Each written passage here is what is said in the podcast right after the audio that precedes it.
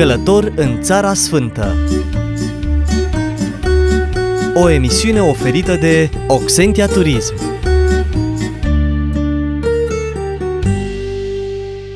Shalom, dragii mei călători și pelerini în Țara Sfântă!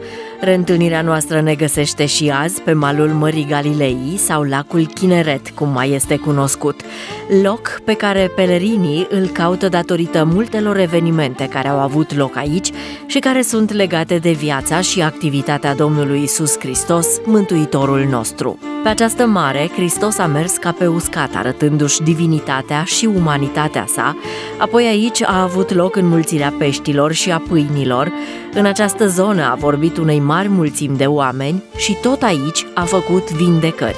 Lacul Chineret, care în ebraică înseamnă Marea Vioară pentru că privit de sus are forma acestui instrument muzical, este locul cu apă dulce aflat la cel mai jos nivel de pe Terra. Este important din punct de vedere economic, mai ales datorită bogăției speciilor de pești din apele sale, iar pe malul său se află mai multe așezări și orașe ca Tiberias, Ghinozar, Tabga sau Capernaum. Să pornim astăzi într-o călătorie de cunoaștere a tuturor acestor locuri. Ne așezăm comod în scaunele autocarului, iar Gershon Liga, ghidul nostru, ne explică.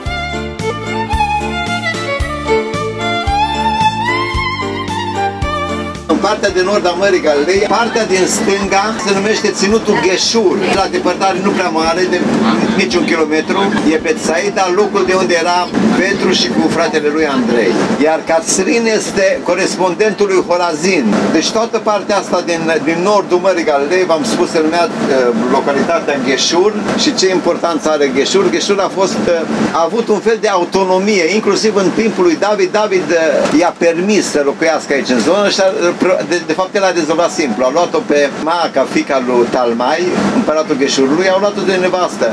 Așa că au rezolvat problema cu împăratul Gheșurului, n-au, n-au avut probleme. Dar uh, Absalom când fuge din fața lui David, vine la Gheșur. Deci care era, de fapt, de ce a fugit la Gheșur? Practic, uh, Absalom a venit la bunicul său. A venit aici în zona aceasta și aici a stat până când Ioab a văzut uh, inima lui David uh, tânjește după Absalom și cheamă o femeie din Tecoa, înscenează în fața lui David sceneta respectivă și aduce înapoi pe Absalom. Tot în nordul țării, legat de zona în care ne aflăm, aproape de granița cu Libanul, se află localitatea sau cetatea Abel Bet Maaca, unde fuge Sheba fiul lui Bicri. David când se întoarce înapoi, când de fapt moare Absalom, Sheba fiul lui Bicri strigă și spune la corturile tale de Israel ce avem noi a face cu David și cu fiul lui Isai. Și mulți folosesc expresia respectivă ca și fiind o expresie bună la corturile tale Israele, dar de fapt ceea ce reprezenta la corturile tale Israele are o conotație negativă, nu bună. Practic, ca și cum ai zice, hai să ne întoarcem înapoi la uh, viața noastră tribală, că de fapt cine a reușit să adune în, într-un stat, să formeze un stat, a fost uh, Saul, David și împărații care au urmat după el, de fapt. Noi suntem acum parte, practic în partea de răsărit a Mării Galilei, iar munții care vedem în partea stângă fac parte deja din munții Golan. Dacă vă uitați pe hartă, Golanul este pur și simplu în afara granița Israelului de la sud și până la nord este aproape dreaptă. În partea de sud este uh, pârâul Arava sau Valea Arava, urmează Marea uh, Moartă, iar în continuare este Iordanul. După Iordan urmează Marea Galilei, care este în dreapta noastră și noi suntem de fapt, ar, am fi de fapt în linie dreaptă de jos până sus, dar uh, ținutul Golan este, cum am spus, exact în exteriorul liniei drepte care pornește de la, nord, de la sud și până la nord. Ceea ce delimitează Podișul Golan, v-am spus, este părul Iarmuh în sud, după aia sunt câteva vârfuri uh, din astea vulcanice în graniță cu Siria, Avital, Bental și Hermoni, trei vârfuri vulcanice, iar se termină în nord cu muntele Hermon, care are 2000 și aproape vreo 200 de metri. Deci, în mod teoretic, trebuia să ne întoarcem prin partea cealaltă a Mării Galilei, că era mai aproape de Iordan sau de ieșirea Iordanului din Marea Galilei, dar am schimbat traseul ca să putem ajunge în ținutul Gadarenilor. Pe malul celălalt al Mării Galilei se află și ținutul Gadara, cunoscut nouă datorită minunii pe care o face Mântuitorul cu îndrăcitul care i-a ieșit în cale. După ocolul făcut în jurul Mării Galilei, pe la nord, iată ne ajunși și noi la Gadara. Ne oprim pentru câteva minute ca să ascultăm ce are ghidul să ne spună despre acest loc.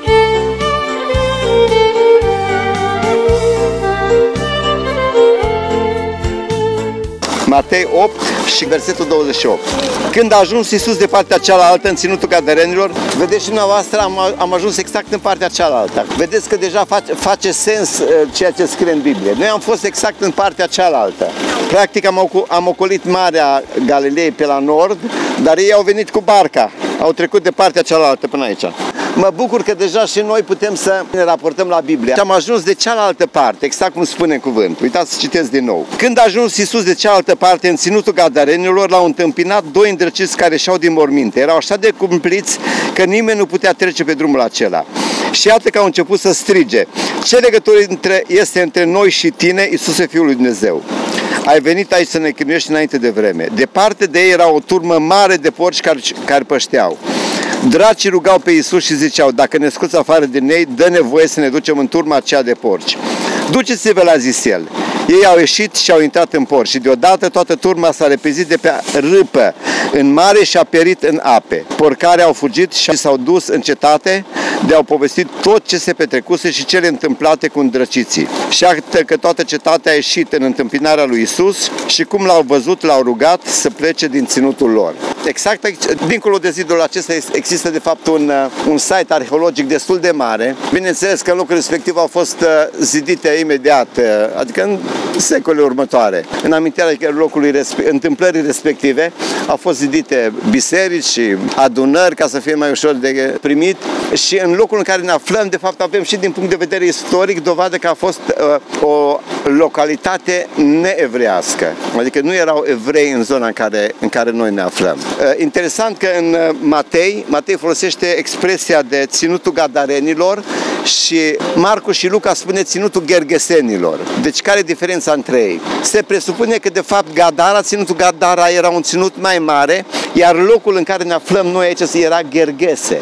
Deci gergesenii erau, ca și cum ai zice, că au, au fost o regiune dintr-un județ. Gadara era o ținut și din cauza apare diferența de nume dintre evangeliști.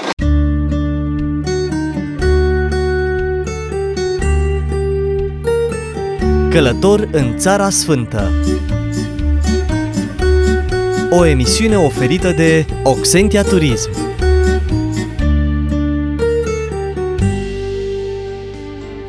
Ținutul Gadarenilor și minunea înfăptuită de Domnul Isus Hristos aici are ecouri peste veacuri și ajunge până la noi. De altfel, toate minunile făcute de Mântuitorul au fost relatate pe paginile Sfintelor Scripturi ca să ne servească nouă drept mărturie și învățătură. Să luăm aminte în cele ce urmează, ce ne comunică Dumnezeu astăzi și ce avem de învățat din această relatare. Aș avea și eu ceva dispus în legătură cu ținutul gadarenilor. Sper să fie de folos tuturor, și părinților, și tinerilor, și copiilor. Au ajuns pe celălalt țărm al mării în ținutul gadarenilor. Când a ieșit Isus din corabie, l-a întâmpinat îndată un om care ieșea din morminte stăpânit de un duh necurat. Omul acesta și avea locuința în morminte și nimeni nu mai putea să-l țină legat, nici chiar cu un lanț. Căci de multe ori fusese legat cu picioare în obez și cu cătușe la mâini, dar rupsese cătușele și sfărâmase obezele și nimeni nu-l putea domoli. Totdeauna zi și noapte stătea în morminte pe munți țipând și tăindu-se cu pietre. Când a văzut pe Iisus de departe, alergat, i s-a închinat și a strigat cu glas tare, Ce am a face eu cu tine, Iisuse, Fiul Dumnezeului celui prea înalt? Te jur în numele lui Dumnezeu să nu mă chinuiești. Aș vrea un pic să ne uităm la omul acesta, să vedem situația în care se află el, pentru că trăim într-o vreme în care sunt multe duhuri duhuri necurate, slobozite, care fac atâta rău și aduc năcaz, durere, ruptură, inimi care plâng în atâtea familii. Aș vrea să vă îndemn pe toți să vă uitați un pic la ce se întâmplă cu un om demonizat. Cuvântul spune așa, omul acesta ieșea din morminte. Uitați-vă în jurul nostru și este un adevărat cult satanic în care oamenii sunt îmbrăcați în negru, le plac culorile cernite, oameni care vor să trăiască într-o imagine imagine și într-un decor de Halloween. Hainele lor, unghiile lor vopsite în negru, tunsoarea lor, multe lucruri din viața lor, dacă stăm și ne uităm, dovedesc că oamenii aceștia sunt stăpâniți de duhuri ale întunericului.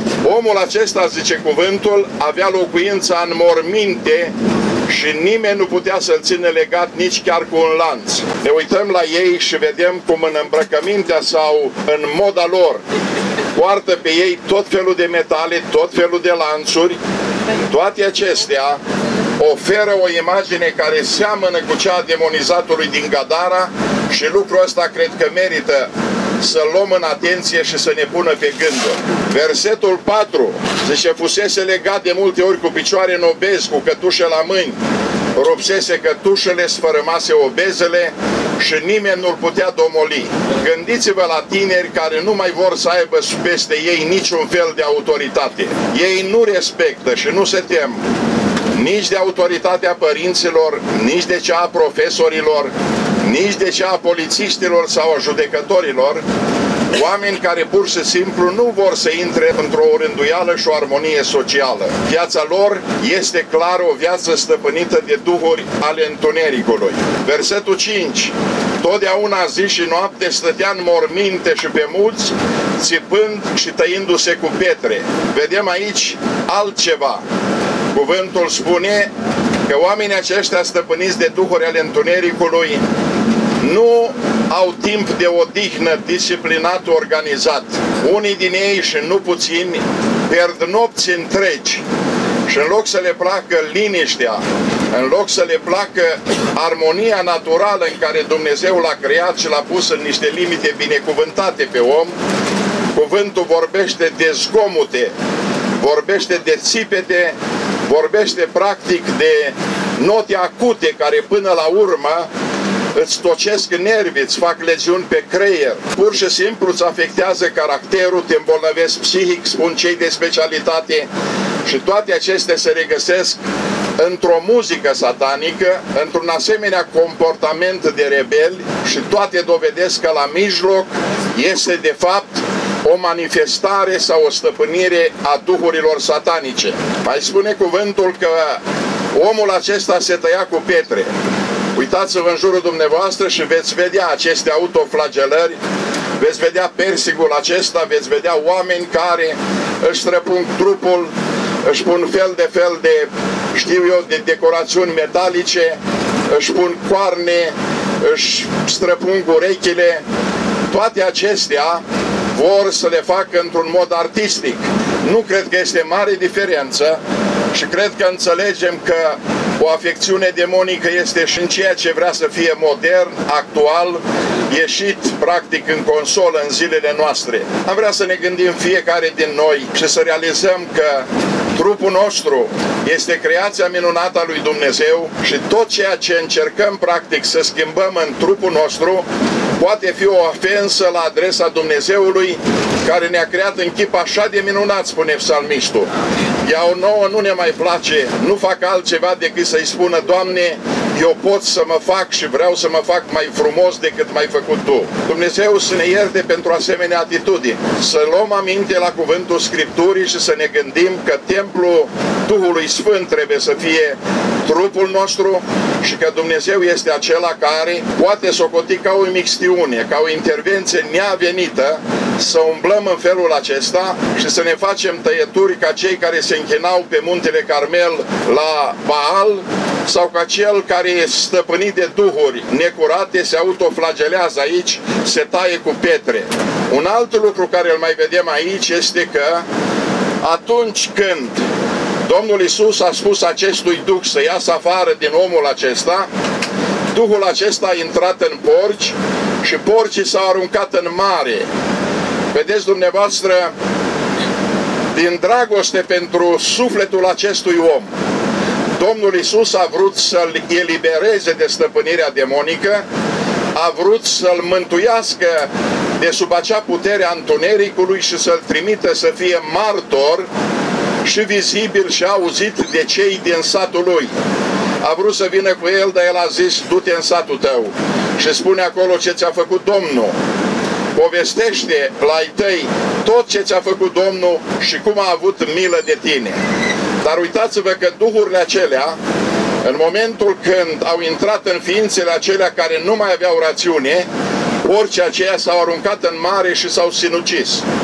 Și gândul sinuciderii vine de la cel rău și noi trebuie să stăm să ne gândim că un om care alege în felul acesta să-și pună capăt zilelor, eutanasia care la ora actuală vrea să se legifereze pretutindeni, este de fapt tot o afecțiune a duhurilor demonice. Și cel care vrea să procedeze așa, își ucide și trupul și sufletul, se autocondamnă sigur, pentru că Dumnezeu spune la Deuteronom 32 cu 39, să știți dar că eu sunt Dumnezeu. Eu dau viața și eu am dreptul să o iau, eu omor, eu rănesc și eu tămăduiesc și nimeni nu poate scoate pe cineva din mâna mea. Ne bucurăm că Domnul Isus Hristos, chiar la un asemenea demonizat, a intervenit cu puterea și autoritatea Lui, cu plinătatea Duhului Său Sfânt, i-a adus eliberarea și omul acesta, care altădată duhurile întunericului îl purtau dezbrăcat și spunea că îmbla gol și de la o zi la alta această întoarcere la goliciune este de fapt tot o minte afectată demonic. Diavolul întotdeauna vrea să te dezbrace, Dumnezeu întotdeauna ar vrea să fie îmbrăcat în mod cuvincios. Și fiecare din noi să ne gândim de ce Duh ascultăm. Aș vrea să închei, dar merită să ne rugăm fiecare, Doamne Iisuse, nu pleca de la noi. Rămâi cu noi, că dacă Tu rămâi în inima noastră, în viața noastră, cel rău nu poate veni. Nici cu dezbrăcarea, nici cu muzica demonică, nici cu decorul ăsta sumbru, nici cu tatuaje, nici cu alte lucruri care duc pe oameni în rătăcire, în ispită și uneori chiar la sinucidere. Doamne, rămâi cu noi. Amin. Cu această dorință, rugăciune în inimă și în gând a prezenței lui Isus Mesia în viața noastră, încheiem călătoria de azi. Dragii mei pelerini și călători în Țara Sfântă, e timpul să ne întoarcem acasă, lăsând în urmă pentru moment Marea Galilei. Vă aștept însă și data viitoare pe aceleași coordonate să descoperim alte locuri, alte obiective turistice și religioase ale Israelului. Până atunci însă, vă spun tuturor shalom și vă doresc binecuvântarea lui Dumnezeu în toate.